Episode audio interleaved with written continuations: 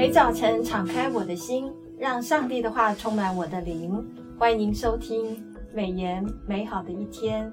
各位听众好，杨牧师平安，淑美姐妹平安，听众朋友大家好，杨牧师平安。按着每日研经事宜的进度啊，我们这个礼拜进入了小先知书的第一卷书，也就是何西阿书。我们好不容易读完了但以理书啊，真的是非常非常精彩的时刻。现在迎来的是何西阿书，这是一个非常很这个特别的经卷哦。对，所以我们有今天有比较多的问题要请教杨牧师。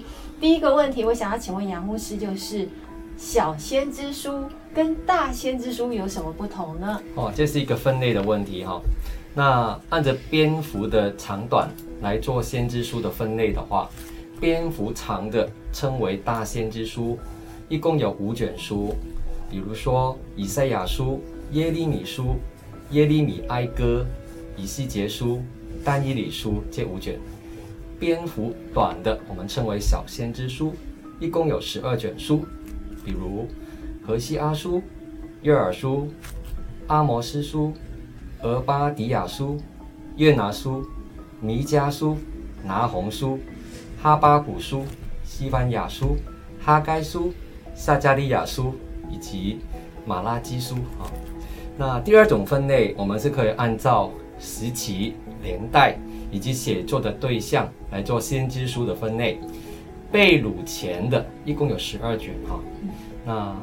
俄巴底亚书是针对以东国来写的，约珥书是针对犹大国写的，约拿书呢是针对尼尼微城哈，就是啊、巴比伦的这个那时候的一个城市哈，尼尼微城的人来写的，阿摩司书是针对以色列国写的，何西阿书是针对以色列国写的，就是北国哈，弥迦书是针对南国犹大国写的。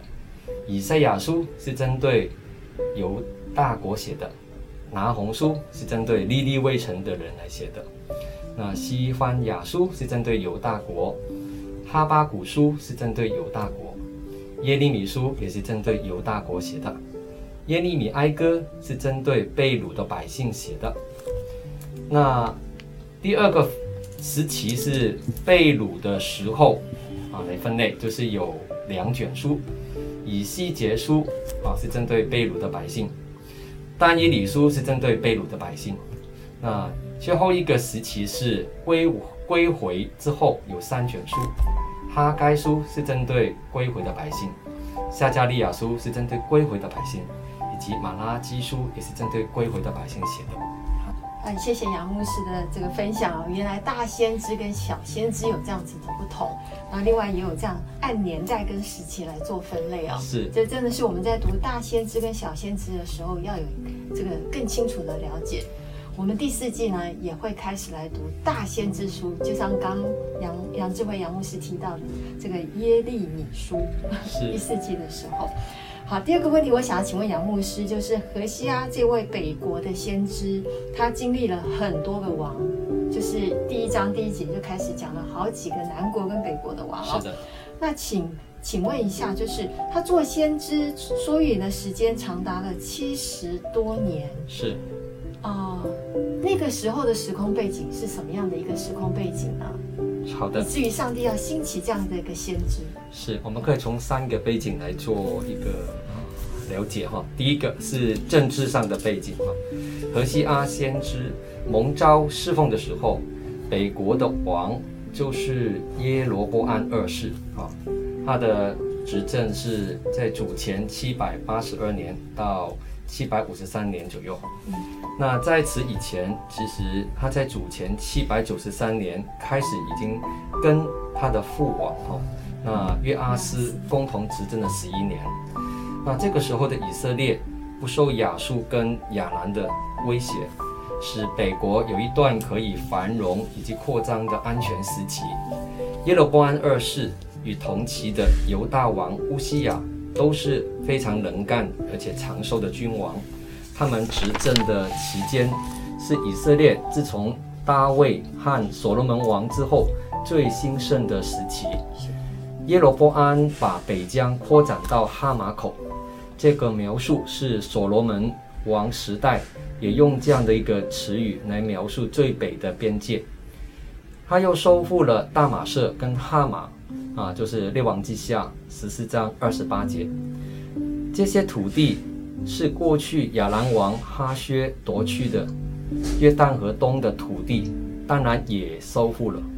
当时候在看似太平的背后，其实国际的局势非常的紧张。亚述王处心积虑的要吞灭各国，北国已经岌岌可危了，随时都可能被外敌灭绝。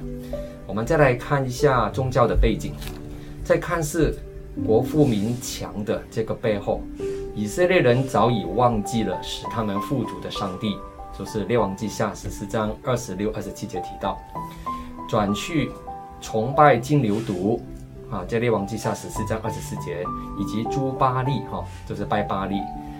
何西阿书二章十三节提到的，他们行属灵上的邪淫，堕落在没有道德的生活当中，在耶罗波安二世。和乌西雅王执政期间，神为他们兴起许多的先知，哈，帮助他们。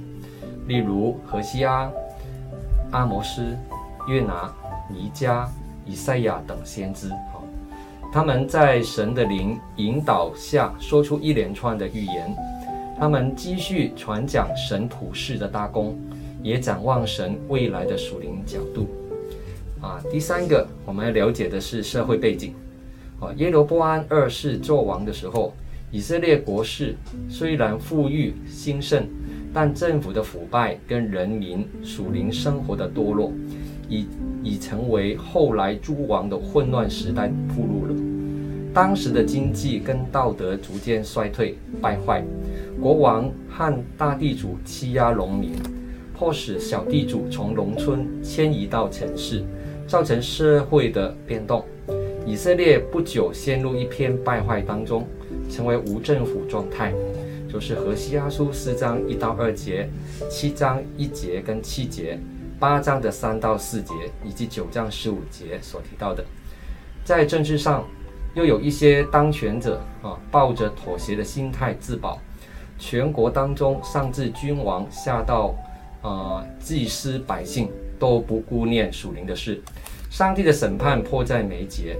这个时候，河西阿先知情急迫切地对正处在道德跟灵性急速衰败的国家发出警告，百姓却不肯倾听他的公义之声。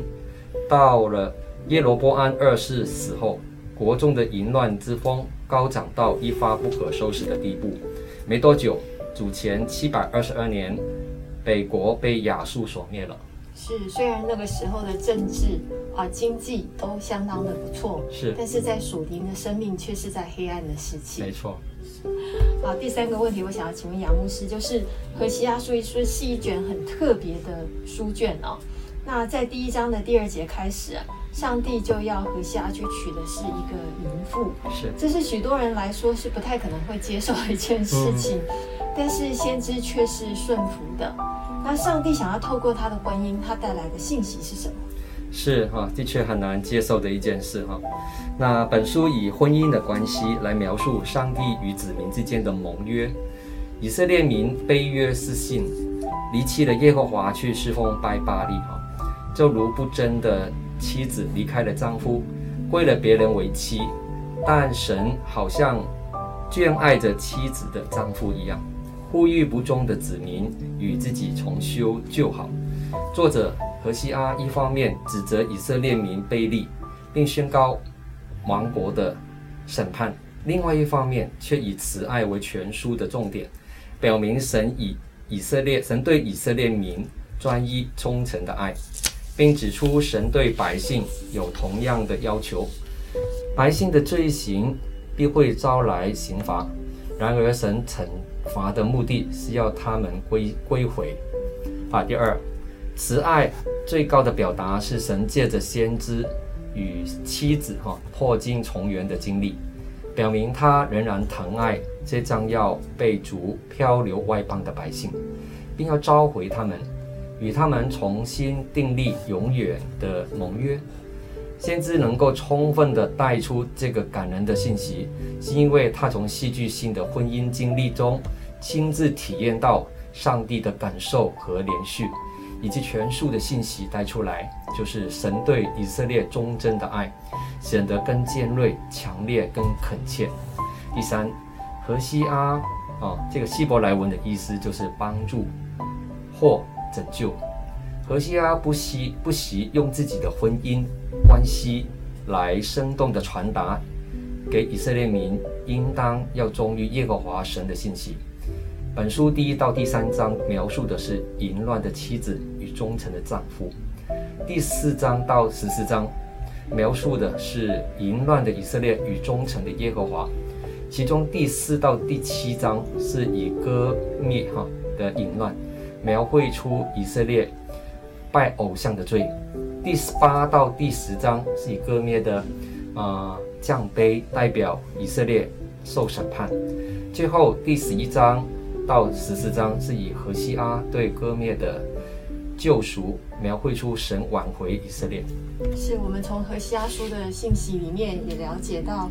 呃，神透过公义的管教，其实目的还是希望人心能够归回。归回的。所以他在第一章的第十节里面也提到，然而我要就又带来许多包含北国跟南国以色列，呃，这个犹大国的一些，希望他们回转之后，还要重新把北国南国的人民聚集起来，然后带给大家的这个救赎跟盼望哦。嗯。所以我们的神真的是一位信实的神，也是一个守约施慈爱的神。对这个一直被约、一直被虐的以色列民，还是不断的施以这个管教、挽回，甚至再给他更多的这个盼望哦。所以我们的神真的是很爱我们的神。那我还有一个问题想要请问一下杨牧师，就是何西阿先知的儿子。还有女儿的名字，其实也是这卷书一个很特别的一个一个意义哦。是，那也是上帝所启示他要去取的名字。是，那这些名字对于预言有启示吗？有的。嗯，好，我们先看何西阿先知的长子哈，上帝帮他取名为耶斯列。耶斯列有两个含义哈，第一有神分散的意思，因为耶斯列是一个地名。他是犹大的城邑，大卫的妻子啊，亚希暖的家乡。他是，他也是北国以色列安利与亚哈时代的重要城市。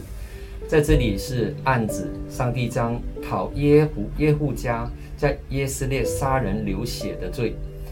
那北国要受到审判和被击打啊。何西阿书一章四到五节提的。还有第二个意思，耶斯列是由。神栽种的意思，百姓虽然被分散在异邦，但神会造聚他们，把他们栽种于自己的土地上。何西阿书二章二十二到二十三节提到的，使他们能够兴盛繁多。好，第二，我们来看看他的长女哈，名叫罗路哈玛，是指不蒙连续的意思。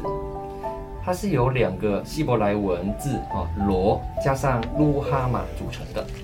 路哈玛原本的意思就是指母爱的眷顾，儿女由母腹出来就受母爱的滋养。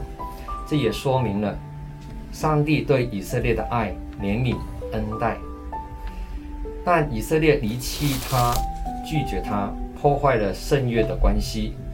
罗是指不跟否定之意。耶和华也不再怜悯他们了。华神吴先江老师也曾经说，这个罗路哈玛也有我不爱你的意思。第三，我们来看看他的啊、呃、第二个儿子哈，他的名叫罗阿米，是指非我民的意思。美言的作者神怀恩牧师在七月二十六号的研经释义里面指出，罗阿米。表明上帝与以色列人的关系断绝了。当以色列遗弃耶和华，拒绝他，放弃自己的身份的时候，耶和华也不再承认他的子民。吴先江老师说，这个名字有不是我生的意思。长女跟妻子是不正经的妻子割灭与别人劈腿所生的，暗指以色列对上帝的背叛。